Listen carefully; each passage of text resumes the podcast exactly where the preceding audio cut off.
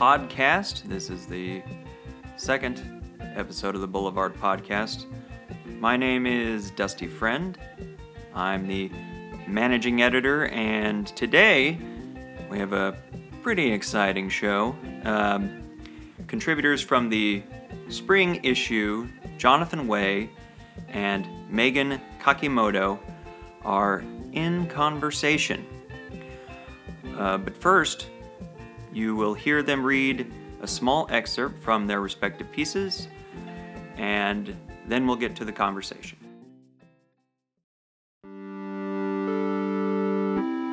First up is Megan Kakimoto reading from her story Baby's First Luau.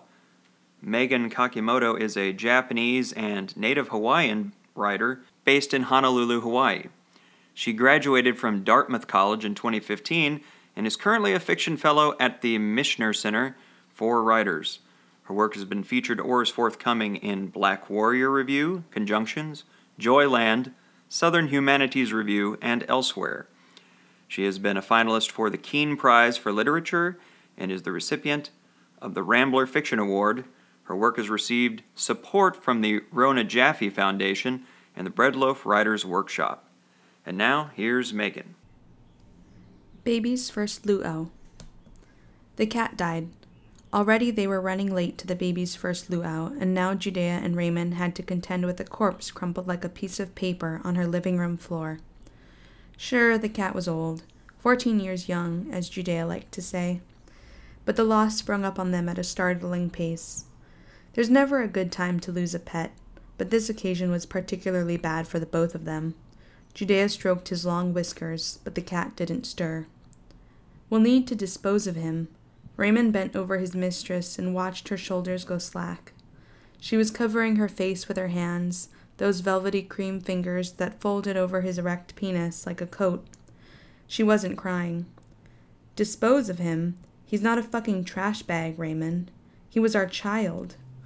Raymond peered at the clock that hung over the television stand. 11:52. Marcy would shred his balls if she knew they weren't yet en route to the luau. But his mistress wouldn't quit stroking their dead cat's whiskers, the same whiskers that, in his senior years, detached from his pores and tumbled into salad bowls, casserole dishes, the whiskers they would bite into mid meal like a finger of chalk. You know what I mean, he said. We can bury him outside, or we can take him to my place, whatever you'd like. You don't care at all where we bury him, do you? Raymond brought his hands to his face. The corpse was starting to smell now, a dank, musty odor that reached out and wrapped a fist around his throat. The clock now read 11:59. Raymond's youngest sister was Marcy, and Marcy had finally had a baby. She went into mild labor, then gave uneventful birth at Kapi'olani under the watchful eyes of her gynecologist. She brought the baby home, gave it a name, wrapped it in a quilt, and placed it ever so gently in a cradled bassinet. She cooed with her faithful husband over its peach fuzz skull and those impossibly tiny toes. All ten of them, perfect. Never had she regarded her life as too good to be true until the morning weeks later when she peered over the bassinet and saw her baby's face flush the shade of a bruised plum and glassy, dead eyes staring up at her. Marcy had spent the last year mourning and would now ostensibly hold, be holding a party for a ghost. The last thing she needed was her big brother showing up late with his own grieving mistress in tow. So, an illustrious possibility. Why don't you skip the luau? Stay here with him, he said. No need to go to a party if all you're going to want to be doing is holding up your, our baby. I thought we could both stay. Would that I could, my love but I've got to give the pule. And how are we going to get our gift to Marcy and Leonard? For God's sake, Raymond, their baby is dead. I think they'll understand. She shook her head, rose to her feet. The cat's spry limbs were contorted in the fashion of a limber gymnast. His belly was distended, plump and purple. This whole thing is so morbid anyway. I don't know what your sister is thinking. The clock read 1206. But Judea didn't need to look at the clock to know she'd delayed them, and she sure as hell didn't need to look at her lover to read the exasperation that tumbled from his face and spilled into the room around her. For years, the surprise of satisfying sex had kept her grounded in place with this man, but now their cat was dead, and she was no longer his mistress but his date to social engagements. She'd never learned to be this person, someone meant to arrive five minutes early to a baby's first luau. Maybe it was a Hawaiian thing. And now we have Jonathan Wei reading from his uh, contest winning essay, The King's Game. Jonathan Wei is founder and artistic director of The Telling Project. His work has been published in The Village Voice, Iowa Review, Prism International, Nimrod International, and Glimmer Train, among others, and staged at Lincoln Center, the Guthrie Theater, and the Library of Congress. He is a 2019 Interchange Arts Fellow winner of the Katherine Anne Porter Prize for Fiction from Nimrod International, winner of the Glimmer Train Fiction Open, a Congressional Commendation recipient, and has received support from the National Endowment for the Arts and the National Endowment for the Humanities. And now here's Jonathan. The King's Game. Tennis is contortion, body bent in grace, in marvel, inspiring, transcendent. Sometimes. Mostly, though, awkward, absurd, incomprehensible, arch, stilted, outdated, and silly. It'll never save your life. Shit. It'll never save you a dollar. Ball throw, baseball, cricket, dodgeball, handball, etc., traced back is your hairy, bent, heavy browed, confused, great to the tenth uncle. Braining or avoiding being dinner, necessary, if vestigial. Tennis doesn't throw. Body clash. Football, wrestling, rugby, basketball, etc. is again Uncle Harry, struggling for food, turf, better branches, sweeter leaves. Tennis doesn't clash. Tennis puts no cross, no touch nets between opponents. Every two games, you switch sides. Nicely. The racket? Not bat, not club, not blade or bludgeon, strung hoop with a handle, ineffectual net, anthropomorphic egghead. You shake hands with it. Hello there, racket. Nice to meet you. Tennis has no urgent route. Skills learned on court will serve none of life's basic needs. It's an evolutionary appendix, a node of no purpose, a dead end, a deserted cul de sac. It's the king's game. Henry VIII loved tennis. His opponents, maybe not. The French nobility did too, but it didn't help them with their revolution problem, i.e., decapitation. The people rose up and the game declined, but then came back, of course, when the royals snuck back in the 1800s. It's a European game. At 13 years old, a half Chinese kid in the middle of the American prairie, I became obsessed with the game. Physically, emotionally, psychologically, tennis is contortion.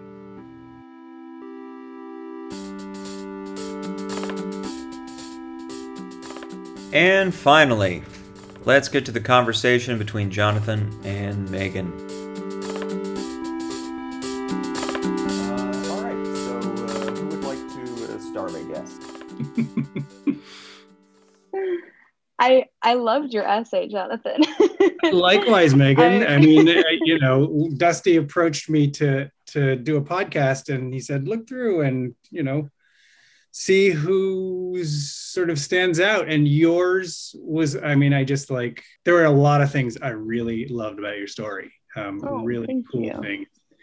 Um, and one of the things I actually, you know, I mentioned to you earlier in our emails, but I wanted to, I wanted to maybe start out with it if you don't mind, which is your use of non-English vocabulary and non, I mean, how do we say it, non-dominant culture reference consistently and just sort of in in as as part of the world of the story without explanation which i love. I mean i mentioned that to you before. I i, I think that that's a really interesting thing to do. It always um, it always puts my my reading mind into a very particular place and i'm wondering what you know where that came from for you and what thoughts you have about it um, how you know how that how that signifies for you Yeah, so I guess to start, it's been a challenge to write a piece that relies kind of heavily on pidgin. It's kind of an, in Hawaii, we call it pidgin dialect.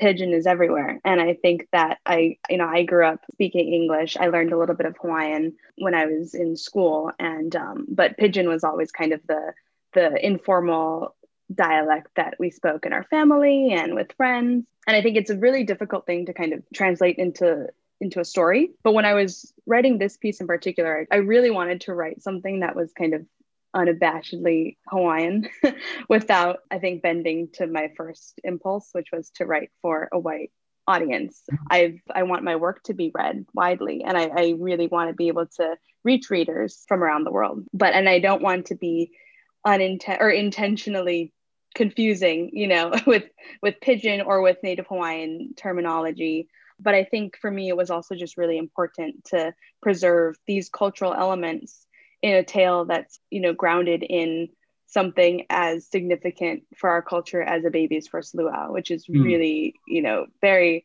very important for Hawaiians to celebrate. And I thought that this story in particular, it would only benefit from having such a big presence of Native Hawaiian terminology, some pidgin creole kind of language within the conversations and i felt like that was the only way to keep it authentic yeah i mean you know just to kind of explain you know what it does to my head i mean it immediately i mean there's a world you know and whether mm-hmm. or not i'm in that world or whether or not i necessarily understand that world i'm i am as a reader I am put into it. And I think that that's a really, that's a powerful thing, you know, and I understand that there may be readers who are less uh, receptive to that, but certainly not me. I, I, I loved mm. I loved that element of the story, and I love that in when it's used effectively. And I I thought you used it really really well.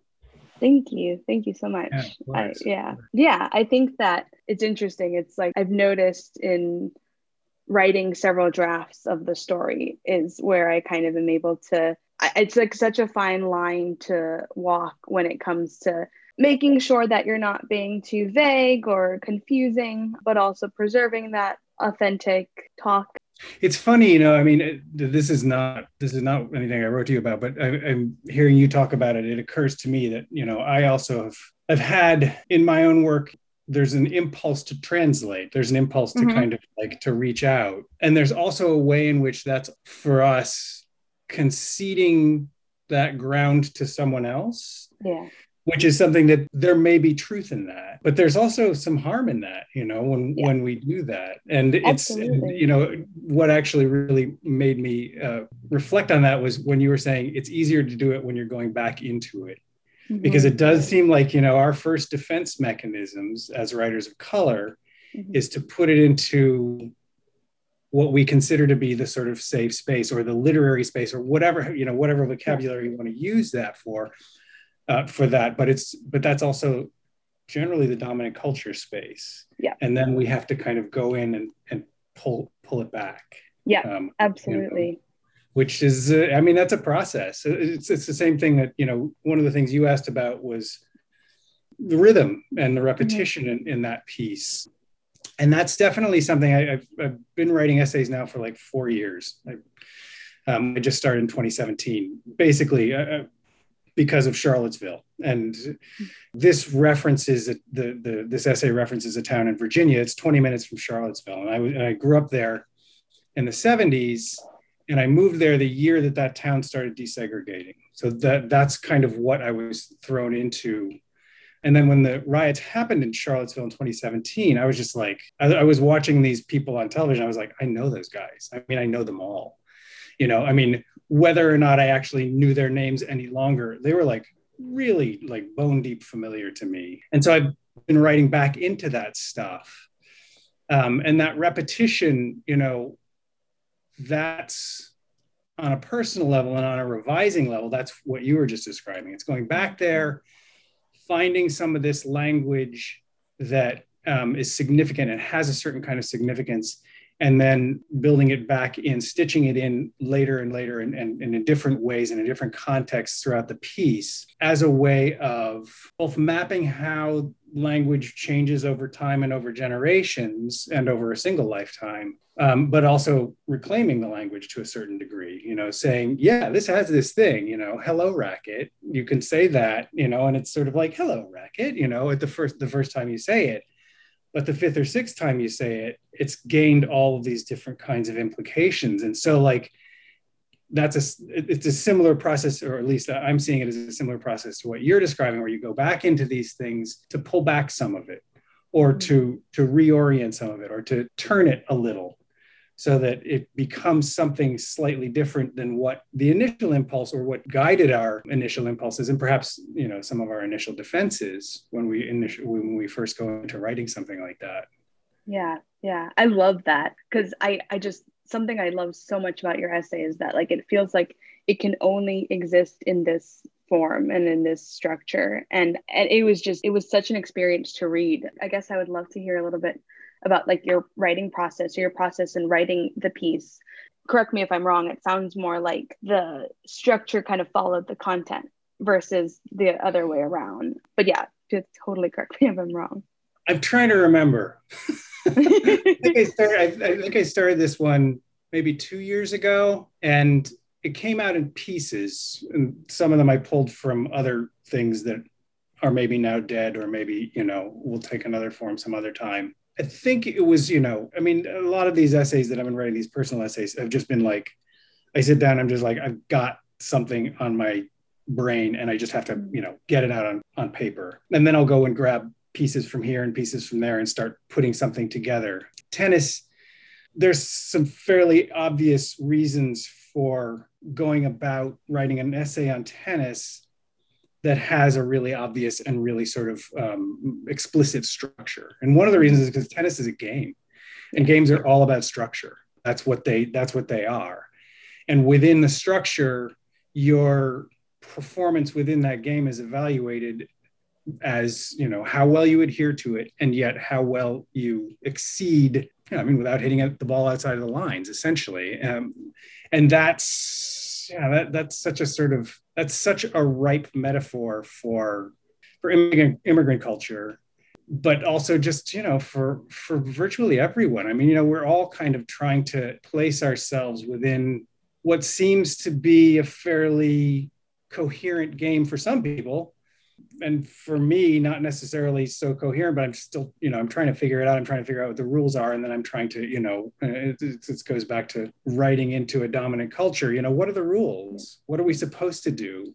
And then how do we actually within that culture do something else? You know do something which which is not just that um, which isn't just playing by the rules, which isn't just like I don't know, not getting decapitated. I, I, mean, I'm not sure, you know, exactly how to how to put that, but it's that's one of those like that's one of the things that I was was definitely as I started assembling it that was really important to me was like I want this to be a very structured thing, mm-hmm. and it didn't actually occur to me until probably two thirds of the way through writing it that forehand, backhand, and serve had these double entendres to them, which were perfectly appropriate for the way in which the essay moved along. Yeah. And when that happened, I was like, oh, wow, I'm really, I'm quite clever, even though I had no idea what I was doing. it's sort of like it came out in that way. You know, it's also historical. So there's, there's a timeline that's fairly coherent that you can you can follow fairly easily and and if you write along that timeline then certain kinds of structure are going to come out but it, it's a good question it wasn't one that i had really thought i'd thought about it on sort of meta terms, I hadn't really thought about how it came about.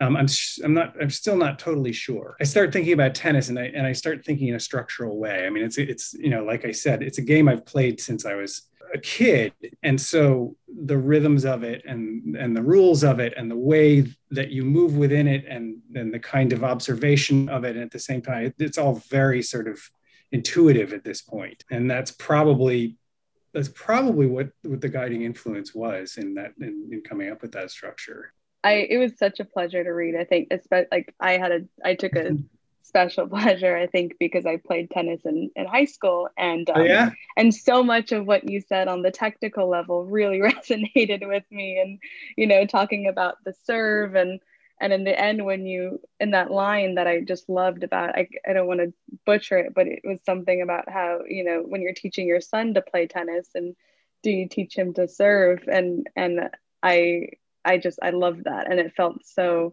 i it resonated a lot with me.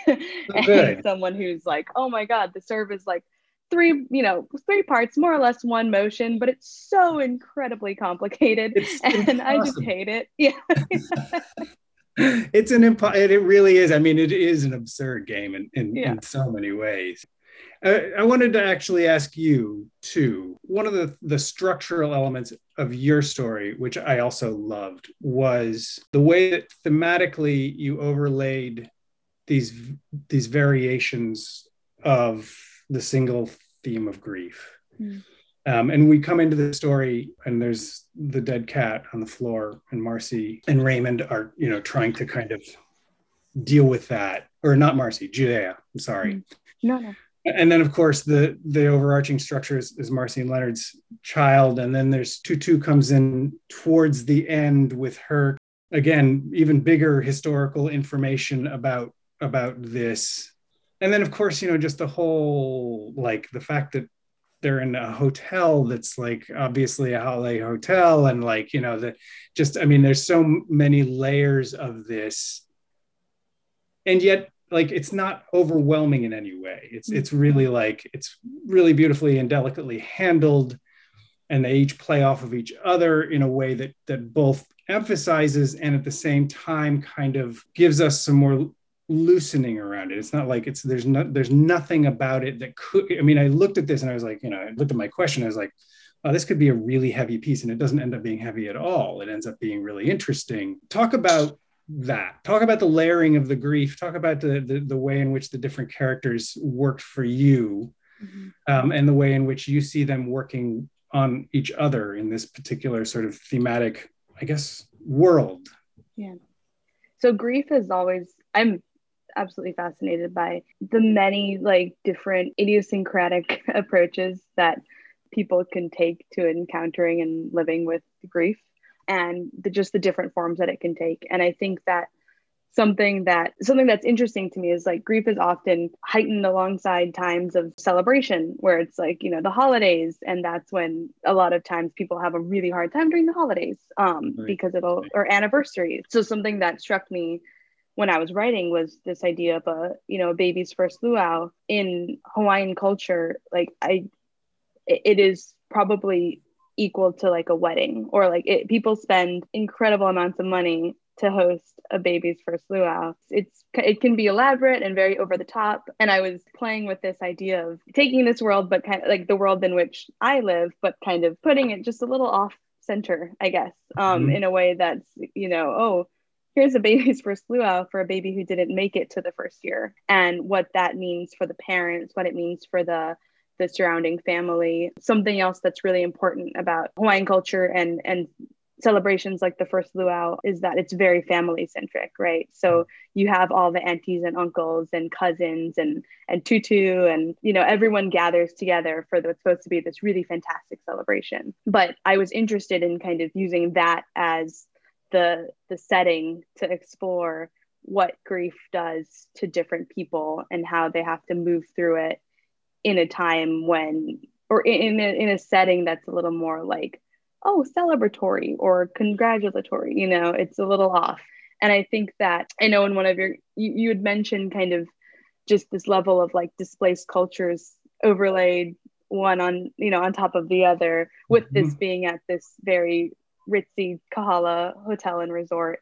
And I think that there's an interesting thing that I, I think that these characters are realizing um, is that like, you know, kind of because of this displacement, there's a kind of a difficulty among the characters in expressing the full extent of their grief. And and there's a inherent miscommunication among all of the different couples and family members in that they can't really bring themselves to fully, I guess, express this grief in a way that mm. feels like it'll be received. Yeah, that's super interesting because it like it occurred to me as you were saying that it's almost like Marcy and Judea. Well, at least Judea is competing with Marcy in terms mm-hmm. of grief, which is such a strange distortion of grief. Yeah.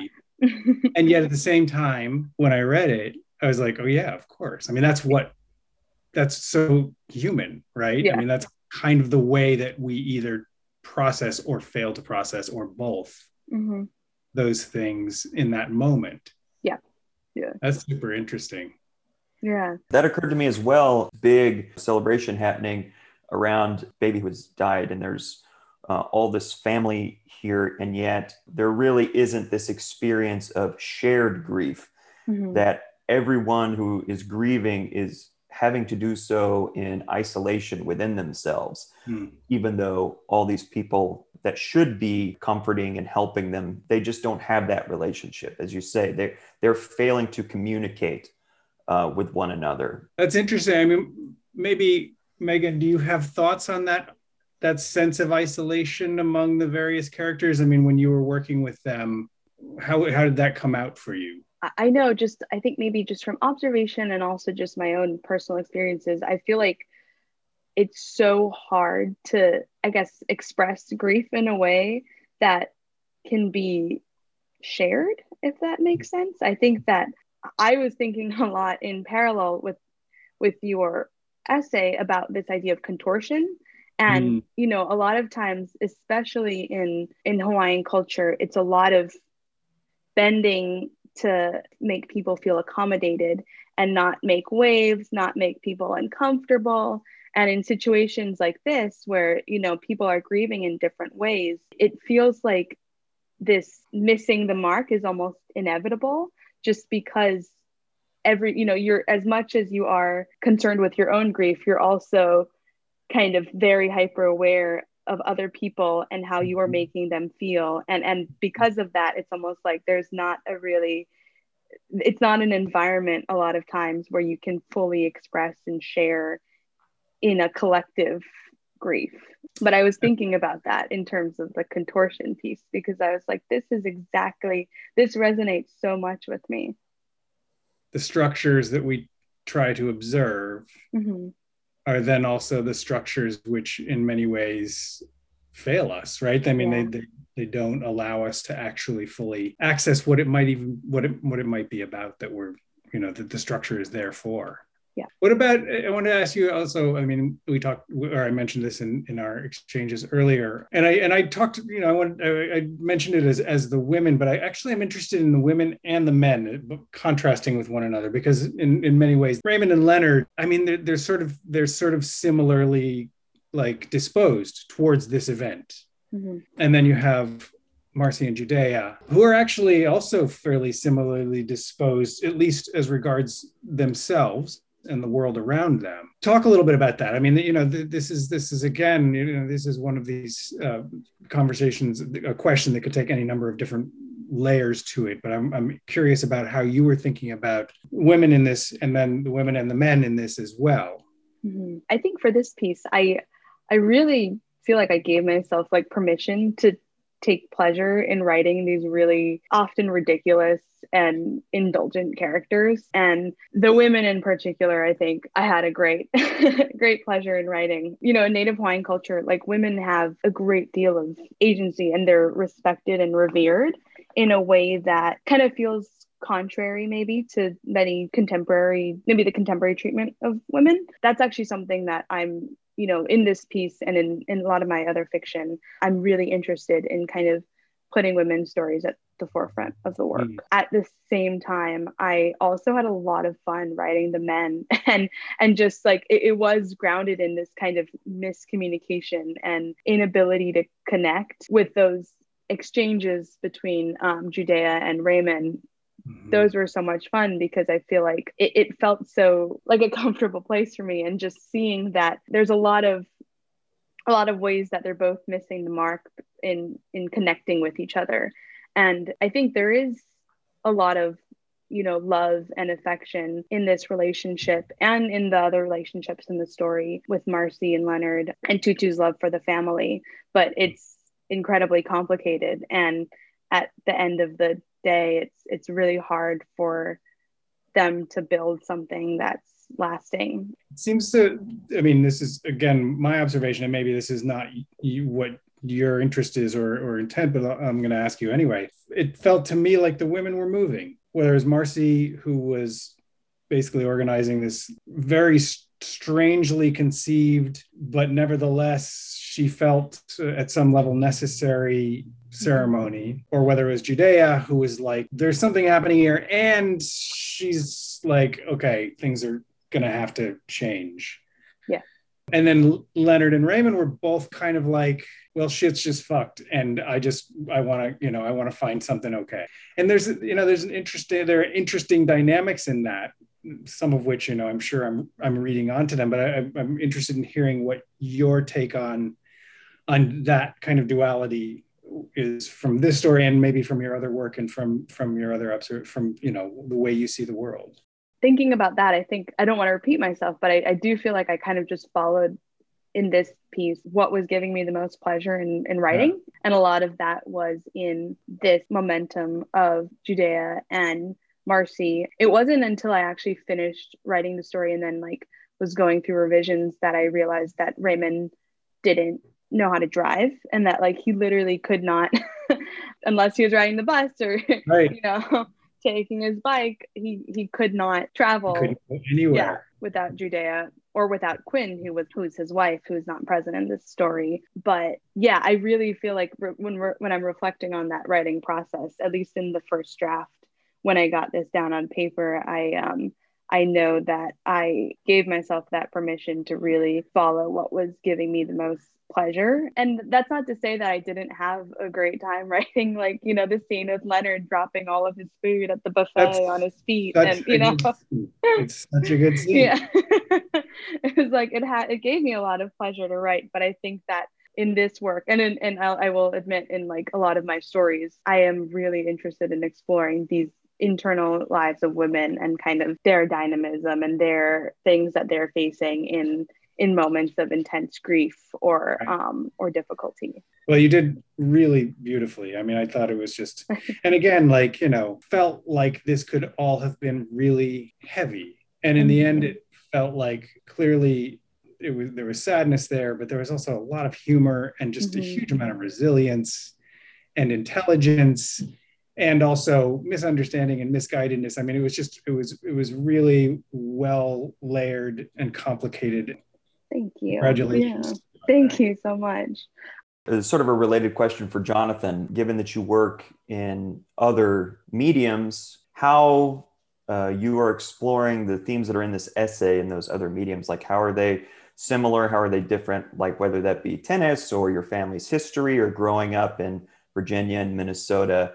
Yeah, it's a good question. I think that I've largely used those other forms to avoid this material this is this is really hard stuff. Um, you know, I don't think that I would have undertaken this and I say this, you know, somewhat facetiously, but only somewhat if it hadn't been for Donald Trump. I mean, honestly, it was like, you know, a lot of the stuff that I've been working with in the nonfiction, and I've written several essays at this point, some of which are done and a lot of which are not. I think that I could have happily avoided thinking about that stuff for the rest of my life. I mean, it's not particularly easy. It was not a great time in my life. And I don't think it was a great time in the nation. I mean, it was a really strange, tough transition. The civil rights movement, the civil rights era was ending. And we were kind of in the wake of it. And so there was all this legislation that had happened. And there was a lot of congratulation that was going around among certain elements of the population. And there was a lot of backlash and a lot of fury among other elements of the population. I came from the North, I moved from Ohio to Virginia and then back to Minnesota. And so I was like, we were kind of bouncing across these lines of fury and, and self congratulation, or, or fury and basically it wasn't it, there was self-congratulation definitely but it was this kind of self-congratulation in the north that was like and we can be done and we can go back to normal again, normal. And when you're whatever you are, brown or a person of color, or how, you know, whatever the, the moniker might be, none of that stuff fits very well. I could easily have written the fiction that I was writing. You know, it was, it was, I mean, it's definitely fiction about being Chinese American in the United States, but it was much more sort of uh, subtle observational stuff. It was, um, you know, I suppose there was microaggression and things like that in there. It's that's a word that you know only recently has come into use, but I think it's a it's a, an appropriate word. But it wasn't really it wasn't really dealing with the kind of deeper emotional stuff that I had encountered through my living through these times. So then the nonfiction stuff, I, I can do it for a little while and then I have to take breaks. I mean, like, Yeah. you know, I can, I can go into, you know, I run a theater nonprofit. I can do that. I can uh, homeschool my kid. You know, I have all Yeah. kinds of things that I can do that are away from that. And my fiction to some degree, although my fiction has, has started hewing closer to the nonfiction thematics in the last few years as well. And the honest truth is, you know, I don't I don't know how much more of it I can write. I mean, it is hard. And it's It's, it's, so like hard. yeah, right most of my life i'm surrounded by people who who love me and who i love and like you know that's like that's good and then i go into this stuff and that's a world where that's not true and it's a tough world to go back into and it also starts making me see that world around me in, in ways that I, I again i try to avoid um, just for my own sanity just for my own sort of emotional well-being Yeah. i don't know if that's a good answer to the S- to your question or not It's, uh, it was uh, very illuminating. Yeah, uh, sort of surprising. Definitely not what I was expecting. I have not written a lot of nonfiction, but when I do, it's it requires so much just emotional energy and breaks. um, and I I'm I'm actually such a process nerd. I'd love to if you'd be willing to share. I'd love to hear a little more about your your writing process when it comes to these essays. And there's a lot of wh- what I was really struck by in this piece was kind of just this integration of like the historical into something that's so personal for you and as and, and then like something that's personal like tennis. I would just love to hear a little more about your process in terms of putting all of this together. Do you need to practice self-care and you know take take those breaks and and take those pauses in order to kind of come to what feels like at least a an okay first draft? Yeah, I mean, yes. The, the answer to that question is yes. I mean, I mm-hmm. think that when the material actually comes out for these things, the really interesting part that started happening in 2017, which I it's interesting to me because it's fairly new, um, is just memory. Um, you know, I'm 54 years old, and going back to when you're 12 um, or 10, if I were to just do it, like, okay, I'm going to go back to being 10, it would require a lot of muscle work, like brain muscle. But I think that the catalyzing environment of the last several years. And just a kind of sense that you know i'm seeing these things and they are they're touching off sparks of different kinds or resonances or consonances or dissonances and just kind of like allowing myself to go quiet enough to go back into those places that's when the the real sort of the, the very personal stuff will come about and it's all very physical that's a really interesting thing about this is that it's super physical memories because you know i was 10 10 12 like i wasn't spending a lot of time conceptualizing anything um, I was responding physically and chemically and psychologically, emotionally to an environment. And that became imprinted. And so, in order to get to that stuff, I have to kind of, I have to to do a much more kind of physical work than I've ever done before as a writer. Um, you know, the that that's I think Dusty going back to to your question, like a large part of the difference between the fiction and the nonfiction for me is that the, the fiction i use physicality as as a kind of technique as an element on the page to engage you know a reader in a certain way in, in a scene or something like that. The physicality in, in the nonfiction i guess it's also a technique but it's it's much more about really remembering what those things were remembering that time getting myself into that space so that i can then render it um, in some way. And the repetition as well as, as you were talking about megan there's something super physical about that for me. There are some other essays that i've that i've also written that are actually even much they're, they're much more repetitive than this much more musically driven much more about a kind of creating a physical presence with the language itself much more prosody to them I, I mean, and all of that really requires a lot of vulnerability, like so much vulnerability, I think, in, in throughout all stages of the process. it's why i don't want to do a whole lot of this Yeah. at some point I, I want to like stop feeling like I'm learning all the time and just sort of I mean I hate golf but like is there a golf like thing for writers? You know I don't know. I mean something that seems a little less sort of maybe not. Maybe that's futile. Or match play versus rallying. I, I maybe. Actually and, and actually you you brought that up and that's a really it was a really good and, and a lovely point. My wife and i we play tennis. It was like you know it was something we kind of discovered about each other early on in our relationship and we are like oh that's really cool and it's a really cool part of our relationship mm-hmm. like you know it doesn't matter where we are in terms of our heads it doesn't matter where we are in terms of each other um, you know, we can go out on the court and there's a kind of physical rhythm that we just fall into. We never, we never play matches against each other. You know, we might mm. play like rally games sometimes, but when we're at our best, we're just hitting the ball back and forth. And it's great. You know, it's yeah. just sort of this like, it's like this, uh, codependent fugue state, which is really a lovely thing. And that was what it was with my dad too. I mean, this relates to, to some of your male characters. You know, my dad was not a particularly expressive guy isn't. Mm-hmm. He's he's still alive. He's he's 89 now. Um, verbally, but we had tennis, and it was mm-hmm. like time with him and me you know, and that's all it was. Like there was nobody else around. There's two people on a court. And whether or not we were expressing our deepest emotions, we were connected in a really cool way. Maybe we would feel the same way if we were both football players, but I don't think so. I mean, I think that it really is like this, you know, it's this confined, it's this space that you are in together and for it to work you have to be there with each other that's a that's a super cool and interesting observation that you made. And you know I, obviously I, I, I, put it in there with my own kind of reasoning. I think that it, for me it was more about this kind of chip on my shoulder about competition which i you know i have a hard time with. But uh, there's also the other side of it which is the intimacy of the non-competition which was uh, super important to me and super and super lovely. I wanted to ask you about the cultural stuff, like, mm-hmm. and, and, maybe this is more personal than you want to talk, or, or you know, so please tell me if I'm if I'm pushing too far. But you are culturally mixed, I assume. Mm-hmm.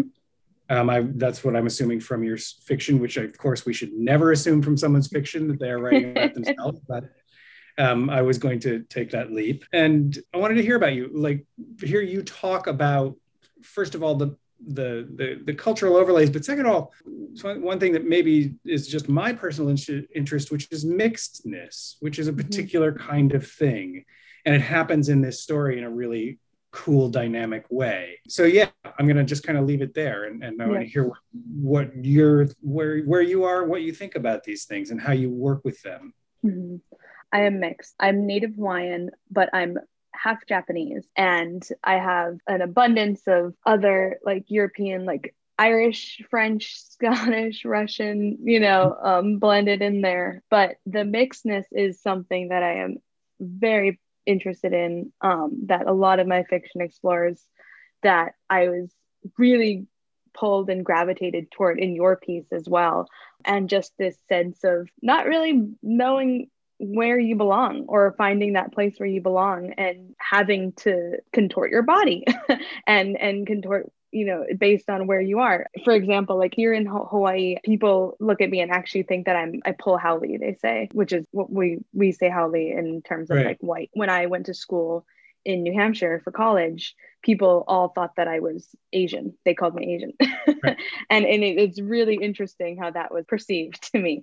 And and I just super familiar I, with that. Yeah, I'm, I'm, sure that's exactly what I was thinking when your piece. And there was that line, and I I don't want to you know hold up the conversation, but there was a really there was a line that you had written about I wasn't black and I wasn't white. I was a problem, and that really stuck out to me because it is fascinating to me that people can't pin you down, then you are a problem. And that is really, that's just something that I'm really interested in exploring in my fiction. Yeah, I felt that I saw that in different ways, in the ways in which the, the individuals were interacting. I loved that in the way that the language worked as well mm. um, in your piece, because, like, I mean, at least for me, I don't know what my language is. I mean, yeah. what it is. I mean, I'm, I'm, you know, in, in many ways, I'm trying to define it, you know, as I write, and it's going to change as I continue writing throughout my life, you know. And that kind of works in this in all these weird ways. You know, I have writers who I love, but I don't, you know, I don't belong to a canon. Mm-hmm. There's no canon for us yet. Mm-hmm. Have you read Aiiieeeee! The it was the first Asian American anthology. I haven't. It was published in 1972 and it came out under Howard University Press because nobody else would publish it. Mm, It's kind of amazing, it's kind of problematic, but it takes on the, its own problematics sort of head on. Hmm. And they're talking about, like, you know, what is Asian American? Yeah. What does that even mean? Um, and they asked this question in 1972, and I think that it's, you know, still being asked. And we have this now, we have Asian American Pacific Islander. Mhm. What does that mean? You know, I mean, what does any of this mean? We're, we're talking about this massive spectrum culturally, linguistically, historically, um, genetically that are othered here so that Yeah. they can know who we are or they can know Mhm. what we are. You know, it's not even who we are, it's, it's, it's what we are. But again, like, you know, when you're a writer, you're kind of like playing that line Mhm. in these ways that, you know, feel a little dirty sometimes and feel opportunistic Yeah. but also are like, fuck it, you know, I'm I'm getting over. Like that's what Quincy Jones called. He called it getting over, man. I gotta get Mhm. over, right? I mean, you've got to actually reach the audience that you want to reach with the ideas that you want to reach, and you've got to do it somehow. Yeah. And you got to make a living. There's that. Yep. you know? So yeah, it's it it's super complicated. It's, it's interesting to hear you talk about going from Hawaii to Dartmouth, right? Is that where you were? Yes. Yeah. Yeah. I think I read that in your bio because that's sort of like, I mean, it, that immediately I was like, oh, yeah, it's kind of like going from Virginia to Minnesota. Totally. Like, I mean, it's just completely different notions of who you are, how you are other, othered, um, you know, how you are included. Ah, yeah, I mean, it's it's sort of mind boggling at, at at some level. And, and some level, you just be like, okay. Yeah. But you know, it takes a lot of it takes a lot of wherewithal to just be you know to kind of be that philosophical and uh, depending on how old you are and you know what you're doing and what kind of a context you're going into that can be really Mhm. tough. Yeah i mean i still i think a lot about I, I actually i should rephrase that. I try really hard not to think a lot about about reader readership as much anymore because it it can paralyze the writing really because i i really am passionate about people reading work by native hawaiian authors and um, Yeah. i want the work to be accessible um but it is like i know we talked about a little bit earlier that really fine line to, in order to you know make the work accessible and make it and welcome readers versus kicking them out just because they don't know a couple words and and there are going to be readers that aren't interested in they're not really the kind of readers who want to go and look up Right. something that doesn't Right. make sense to them and if the context clues aren't enough then they're just you know not interested. And that's truth. And i think that that's why I've, I've realized in the process of writing several stories that if i think too much about that and especially in that first draft process it just completely stalls the work and and then i just don't finish it. So it's something i've had to like really pull back on and be conscious of and just realize like okay try as hard as you can not to think about that and Yeah. and let the work really get that first draft down yeah and then when you like you were talking about earlier go back and when you can be deliberate about it you can choose you choose the moment to do it you can choose the ways in which you're going to do it you can be very Mhm. controlled about that stuff yeah yeah it- that's interesting i mean that would be actually an interesting essay topic essay yeah it's something Mhm. i've thought about writing it's it's just Yeah. i really have to it'll take some time i think and i have to force myself to really put in that work to do it but i think that that's it is something that's on my on my heart to write about Yeah, I would love to. I'd love to read that because, like, because you know, it, it on one level, again, there's like the structural level, and then underlying that is just like all this very personal, very intense stuff yeah that, like, you know, you're trying to kind of manage in some in one way or another, and totally yeah, it's super interesting. Yeah.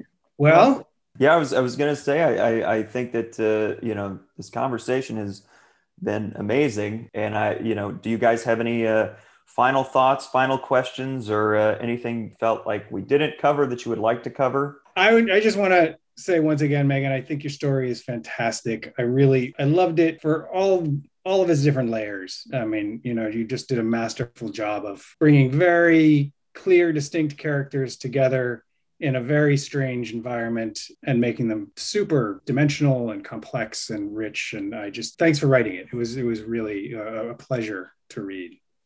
thank you and i i sincerely feel the same way about about your work and and I'm really just everything about the Kings game and and personally because I have you know a, a heart for tennis and so That for helps. this yeah it definitely helps and for this familial exploration and this topic of you know this generational trauma and and I think that there's a lot just I, I was just completely in awe with how much you're able to accomplish in this structure and in this piece and yeah and i'm just so grateful to kind of be to be in conversation with you about it Yeah, absolutely. No, thank you very much. Mm-hmm. And when you come to Austin, I'll be over to dinner. okay that sounds right. amazing Yeah, yeah. thank you Good to meet you in person.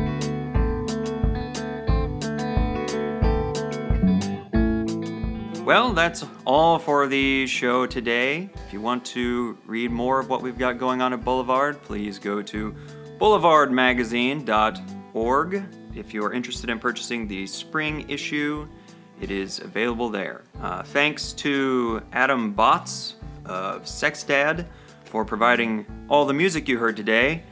You can get more of Sex Dad's music at sexdadmusic.bandcamp.com.